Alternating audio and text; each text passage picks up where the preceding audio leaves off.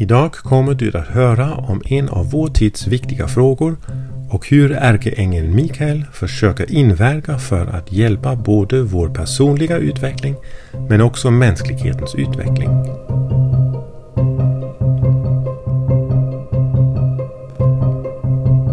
Hej och varmt välkomna till ett bidrag från Kristensamfundet i Sverige. Mitt namn är Per Andersen. Jag är präst i Stockholm. Kristensamfundet lever enbart av frivilliga bidrag och vi skulle vara mycket tacksamma för ditt stöd. Information om hur du kan stödja oss hittar du om du lyssnar på Youtube på sidan nedanför. Om du lyssnar i din podcast-app hittar du detta i informationen om avsnittet du lyssnar på. Du kan också gå till vår hemsida kristensamfundet.se under fliken Stockholm. Stort tack för ditt stöd. Det hjälper oss att fortsätta arbetet. Och nu till dagens bidrag.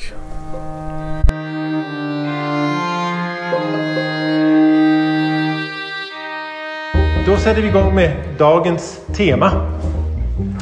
Som ju ska vara Mikael som simlärare. Och jag vet inte om ni har tänkt på Mikael som simlärare någon gång. Så om ni inte har det så kommer ni idag att få veta hur det förhåller sig med den saken. Men vi börjar någon helt, helt annanstans. Där man i första hand inte tänker att det här har någonting med Mikaelia att göra alls. Men det kommer det ha, så ha lite tålamod så kommer vi fram dit. Vi börjar med den här lilla enkla frågan. Vem är jag?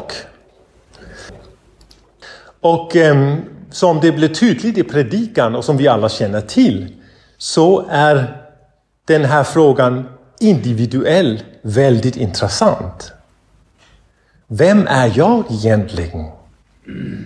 Det här gåtfulla jaget som är så svårt att greppa. Men den här frågan är faktiskt inte enbart individuellt intressant utan också mänsklighet intressant om man kan säga så.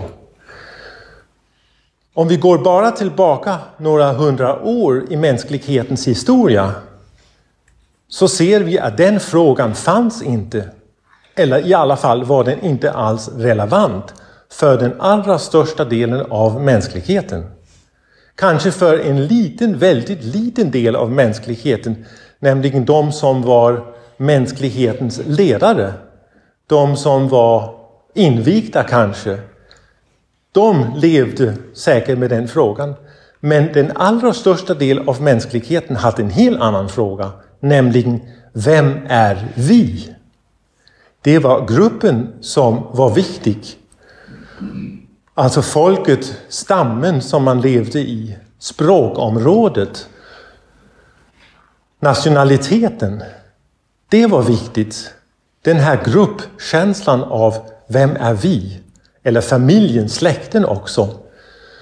Och den här gruppen, om vi tar familjen, så var det den som bestämde människors liv. Inte jag.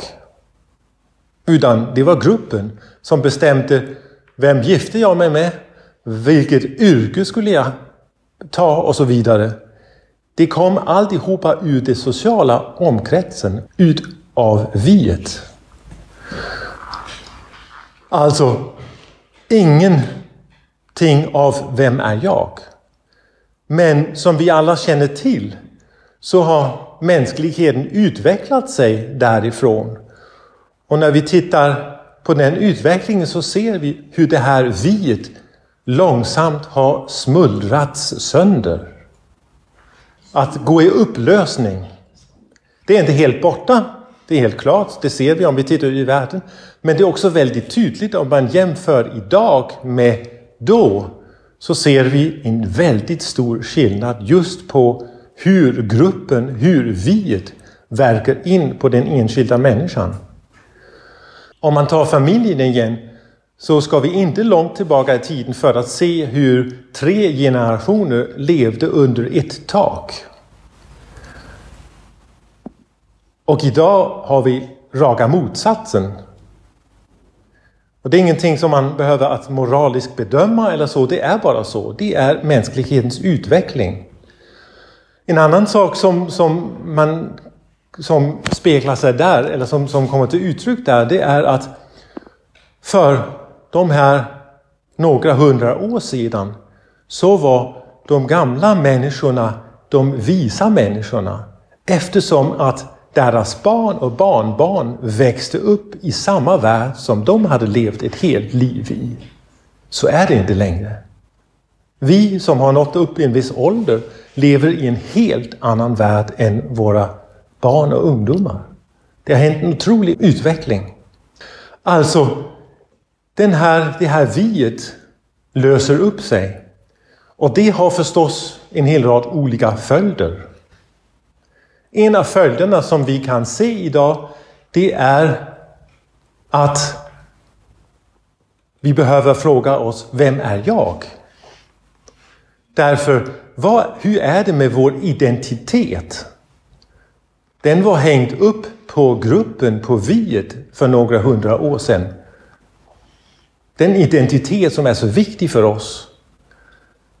Och när det nu går i upplösning så är det frågan, vem är jag då? Nu har jag inte den här omkretsen omkring mig som bestämmer, former och ordnar mitt liv. Utan vem gör det då? Och det blir bara jag över. Vem är jag då? Och då kan man se ett överraskande fenomen. Därför åt ena sidan ser vi som sagt hur det här viet mer och mer lösas upp. Man ska kanske säga att det är speciellt för oss i det som vi brukar kalla den västliga världen. Andra ställen i världen är det helt annorlunda. Men också där ser vi sådana tendenser. Alltså, vi löses upp. Åt andra sidan vet vi också att jaget, den här nya kraften som ska bära oss och ge oss identitet, den är inte riktigt där. Tycker jag också man kan väldigt starkt se i världen och det hittar man också i antroposofin. Att jaget som bärande kraft för människans liv, det är till en ganska stor del framtid. Och därmed har vi ett väldigt märkligt fenomen framför oss. Att det som bar tidigare försvinner innan det nya som bär har kommit riktigt. Det är någon, något mellanrum där på, på märkligt vis. Någon osäkerhet, något, något, någon öppning där. Hur kan mänskligheternas utvecklingsanda ordna det så? Om man skulle jämföra med, med, med någon, någon stad där man behöver bygga en bro över någon avgrund det finns en gammal bro, men den håller inte längre. Vad gör man då? Jo, man tar bort den gamla bron och så väntar man till en ny bro är byggd så man kan, eller hur? Så gör man inte. Nej, man bygger en ny bro bredvid och när den är byggd kan man ta bort den gamla, eller hur? Så gör man. Det är väl det bra sätt att göra på, eller hur? Men mänsklighetens utvecklingsanda vägrar inte tänka så. De tar bort det här och det andra det kommer någon gång och så är vi där lämnade mitt i mitten på något vis en väldigt osäker situation på något vis för mänskligheten. Lite grann som att bli slängd i vattnet utan att kunna simma. Nu kommer det här med att simma. Något osäkert hål där på något vis i vår utveckling. Och jag ska inte ge svar på varför mänsklighetens utvecklingsandar har ordnat det så. Men intressant är att just det här fenomenet bär vi alla med oss i vår biografiska utveckling. När vi var små, när vi blev fött, så blev vi fött in i ett vi, en grupp som bestämde allt och ordnade allt, utvecklade allt.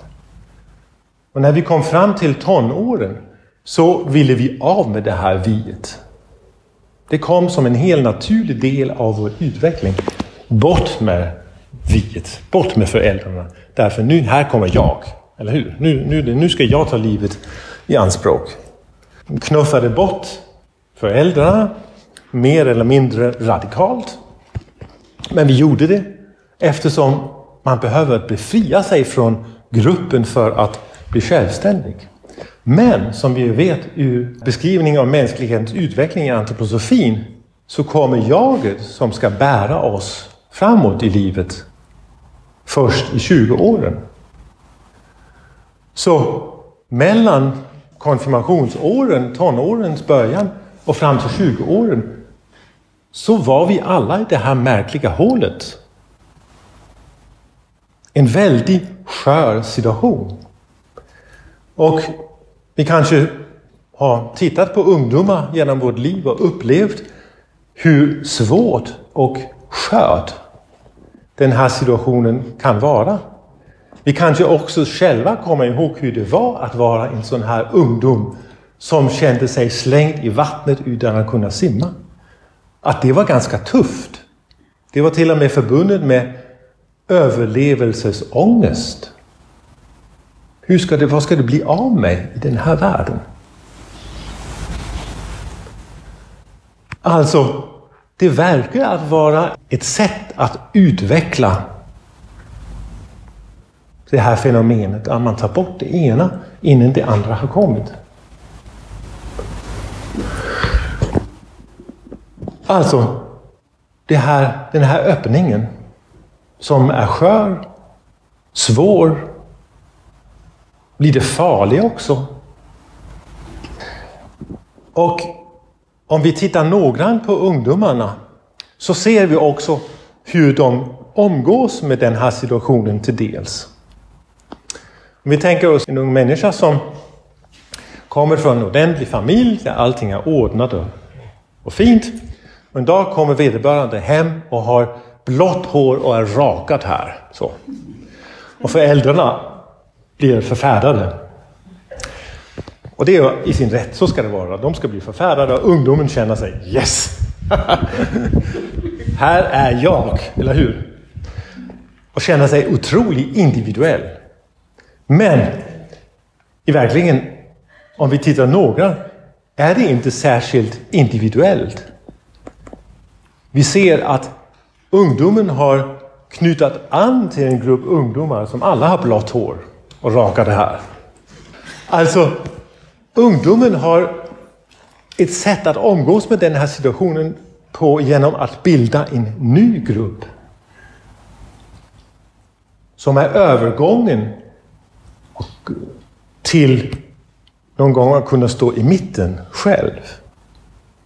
Alltså man tar inte steget från, från det här viet direkt in i, i jaget. Utan det verkar som, när vi tittar på ungdomar, att det finns ett behov av att bilda en ny grupp här. Och sen ta steget i mitten in mot jaget. När man talar om utveckling så är allting förstås individuellt. Så det här är väldigt generaliserande förstås. Det kan ju gå på alla möjliga olika sätt.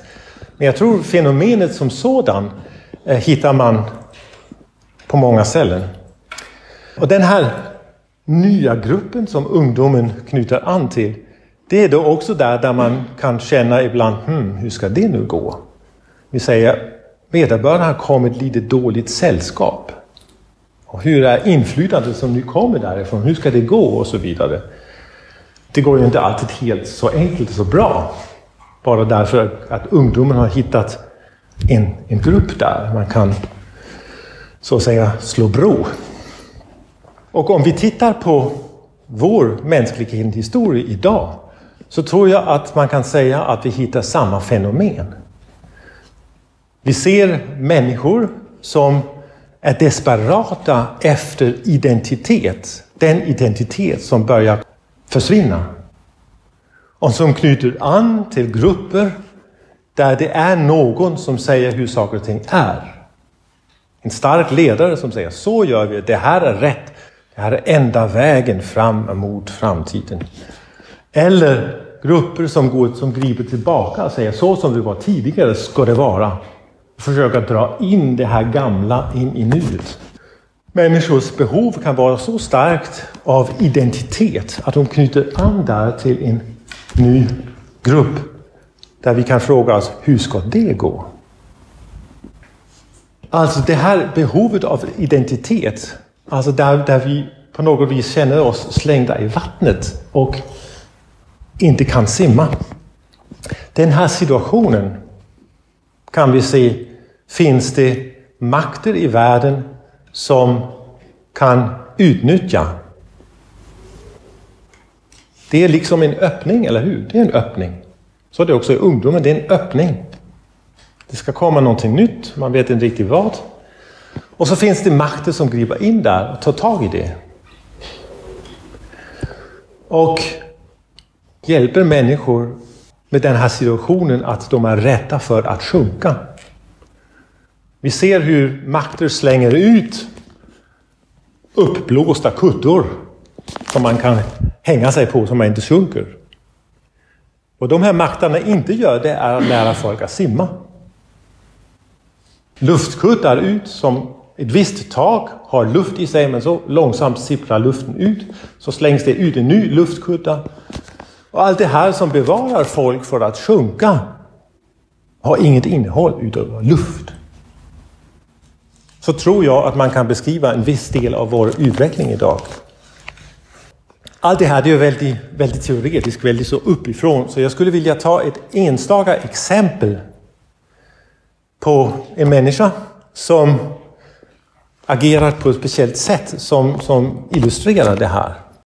Och som också illustrerar att människor kan vara så desperata efter identitet att de knyter an till en sån grupp eller griper efter en sån luftkutta trots att det är emot deras egna intressen. Jag har funderat länge, väldigt länge på det när jag har tittat på utvecklingen de sista 10-20 åren. Och har tyckt kunna se att ibland agerar folk på sätt som egentligen är emot deras egna intressen. Varför gör de det, har jag frågat mig. Hur kan det vara? Och här kommer alltså ett, ett exempel. Vi är tillbaka i åren för tio år sedan kanske. I Amerika, i USA, och där det inte fanns sjukförsäkring för väldigt många människor, speciellt fattiga människor. Ingen sjukförsäkring. Det har varit många krafter under tiden som har försökt att, att ordna det här problemet. Att det finns folk som inte har sjukförsäkring. Och Obama var väl den första som lyckades till en viss del att ordna det med det så kallade Obamacare som hjälpte miljoner av fattiga, speciellt fattiga amerikaner till en sjukförsäkring. Och den här kvinnan hade en son, hon var en fattig kvinna, som hade en son som hade en kronisk sjukdom eller en, en väldigt svår sjukdom som inte fick behandling när det inte fanns sjukförsäkring för henne. Alltså hennes son skulle dö. Så kom Obamacare och rättade honom så att säga, hans liv. Och så kommer vi fram till året 2016 där en presidentkandidat som vill väljas säger som ett av sina vallöften, vi ska ha bort Obamacare. Efter valet så träffade en journalist den här kvinnan och intervjuade henne.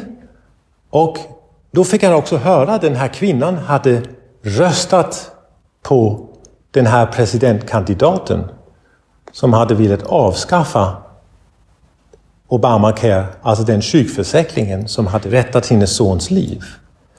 Och vad svarade hon när journalisten frågade hur kunde du rösta på den som skulle ta bort den sjukförsäkring som har rättat din sons liv? Och hennes svar tycker jag är väldigt intressant. Hon sa Jag är ju republikan. Alltså hennes behov av den identitet som hon fick utav att knyta an till en grupp var så stark att hon röstade mot sina egna väldigt starka intressen. Och så tror jag man kan beskriva i alla fall en del av vår tid idag som vi lever i. Törsten efter identitet. Ångesten för att sjunka i den här situationen är så stark att det blir väldigt polariserat i vår värld. Och som sagt, att det finns makter som utnyttjar den här sköra situationen, som utnyttjar människors ångest, utnyttjar människors törst efter identitet till att göra saker och ting. Så om vi med det här i bakgrund bläddrar genom tidningen så tror jag man kan se det överallt. I alla fall ser jag det överallt. Det är säkert lite ensidigt beskrivet det här. Det är säkert mycket mer komplicerat. Man skulle kunna gå in i mer detaljer. Men det här räcker kanske för att kunna säga därmed tror jag att vi har beskrivit en av drakens huvuden. En av de huvuden som sticker fram från draken och påverkar vår utveckling. Alltså genom makter som missbrukar den här situationen, den här öppningen som mänskligheten befinner sig i. Det är ett av drakens huvuden, skulle jag säga. Så därmed är vi mitt i Mikaels-temat. Det här med draken som, som är en gammal mytisk gestalt som man utan vidare skulle kunna säga, ja men det är väl bara en, en bild, eller hur? Klart är det en bild, men det är någonting som jag upplever i alla fall som en helt rejäl kraft som verkar in i vår utveckling idag, som man ser när man bläddrar i tidningar. Så, nu har vi draken på plats. Låt oss titta på den andra kraften, Mikael. Och för att göra det så ska vi lyfta upp oss lite och titta på våra högtidsfester lite uppifrån. Och där har vi högtidsfester från advent till Kristi himmelsfärd. Och dessa högtidsfester har en bestämd sak gemensam. Nämligen att de är drivna av Kristi Jesu biografi. Alltså högtiderna från advent till Kristi himmelfärd är egentligen utvecklingspunkter i Kristi Jesu biografi. Det är ganska intressant att göra sig klart att vi lever oss igenom hans biografiska stationer fram till Kristi himmelsfärd.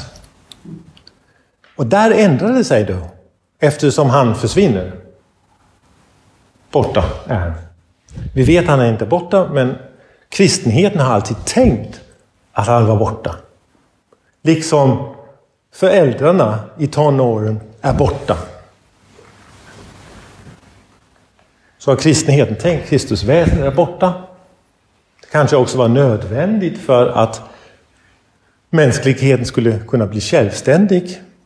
Kan man tänka sig. Han är ju inte borta, men han har ändrat sin gestalt på ett så sätt att han inte är omedelbart närvarande i fysisk förstånd som lärjungarna upplevde honom genom påsktiden. Där hör hans biografi så att säga upp. Och det kommer någonting nytt. Där människan står i centrum. Om vi lägger upp högtiderna, årets högtider på människans biografi så skulle man kunna säga att passion och påsk är konfirmationstiden, tonårstiden. Och pingsten är 20 åren där jaget kommer. Så när vi tittar på tiden efter Kristi himmelsfärd så kommer den här kraften som människan behöver för att vara självständig. Så kommer vi fram till Johanni, där står människan. Människan är högtidsfesten. Och så kommer vi fram till Mikaeli. Vad är det då som händer där? Om man ser det som mänsklighetens utveckling.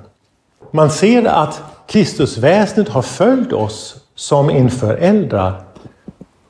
Och sen öppnas det upp för att vi kan bli självständiga. Men den här självständigheten betyder inte att vi är överlämnade. Utan vi får den här jag-kraften. Och när vi kommer fram till Mika, Mikaeli så ser vi att vi är inte lämnade ensamma att ta hand om draken. Han finns där, Mikael, som kämpar mot dessa makter som har med draken att göra. Och när vi tittar på episteln och mellanbönen i Mikaelitiden så upplever vi just det här då och nu. Det är väldigt intressant. Jag tror det är enda stället i, i, i våra epistlar och mellanböner där det kommer så tydligt då. Då tog han hand om draken. Ganska klart. Det gör han fortfarande, men nu har han ändrat något. Nu har det ändrat sig någonting. För ögonblick gör Mikael någonting annat. Han vänder sig mot människan. Här är dragen. Och så för ögonblick vänder han sig mot människan och vinkar. Vad är en vink? Om jag vinkar av en av er så kan det hända att ni bestämmer nej, jag ska inte komma upp hit. Eller hur? Vi är fria att följa ett vink. Lite annorlunda skulle det vara om jag gick ner och tog Renate i kraken här och drog henne upp här. Så. Eller hur? Så gör inte Mikael. Han vinkar. Det är upp till oss som blivande självständiga människor att följa. Vi kan bestämma att det inte är dags för mig. Jag väntar. Men för så att säga njuta gott av det här vinket och det som det för till så behöver vi bli aktiva. Och vad är det som han gör med den här vinken? Jo, han för oss in i själens djup. Det är intressant. Det är inte bara ett djup, utan flera djup. Jag vet inte om ni har tänkt så om era själar. Det finns inte bara ett djup, utan det finns en hel rad djup. Spännande. Vad som ligger bakom det. Men där inne i dessa djup verkar Kristusväsendet och skickar sin andebärande kraft i människohjärtan. Där har vi jag-kraften som kommer att bära oss i framtiden. Och Mikael vinkar till oss och säger följ mig. Jag kommer att föra dig in dit där du kan ta tag i den här kraften som kommer att ge dig en ny identitet, säger jag. Identiteten som en jag-människa.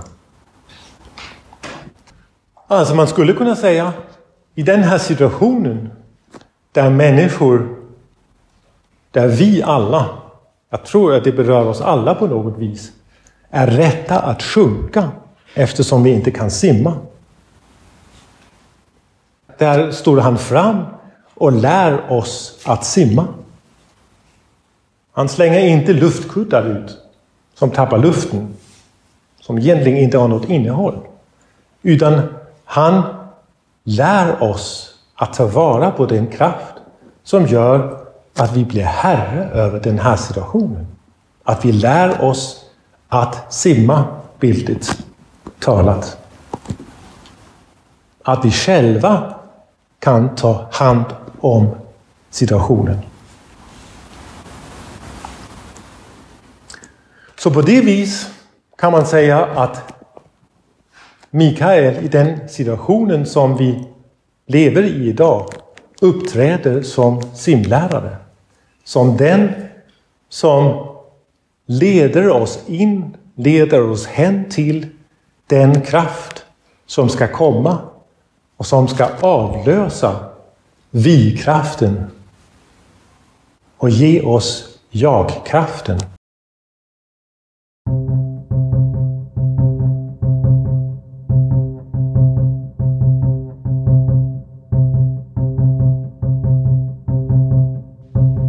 Det var allt för idag. Tänk gärna på en ekonomisk gåva om du har möjlighet. Visste du att du inte bara kan lyssna på denna podd på Youtube? Om du lyssnar på andra podcast så kan du säkert hitta våran podcast där också. Till exempel på Apple Podcast, Google Play eller Spotify. Där kan du använda sökfunktionen och skriva in Kristensamfundet Sverige så kommer du direkt till vår podd. Här är fördelen att du kan abonnera på podden och så får du alla nya bidrag automatiskt. Du kan också hitta podden på vår hemsida kristensamfundet.se där du också hittar vårt månadsbrev och information om alla församlingar. Tack för idag och tack att du lyssnade. Vi återkommer ganska snart med ytterligare bidrag. Mitt namn är Per Andersen, präst i Kristensamfundet i Stockholm. Vi hörs!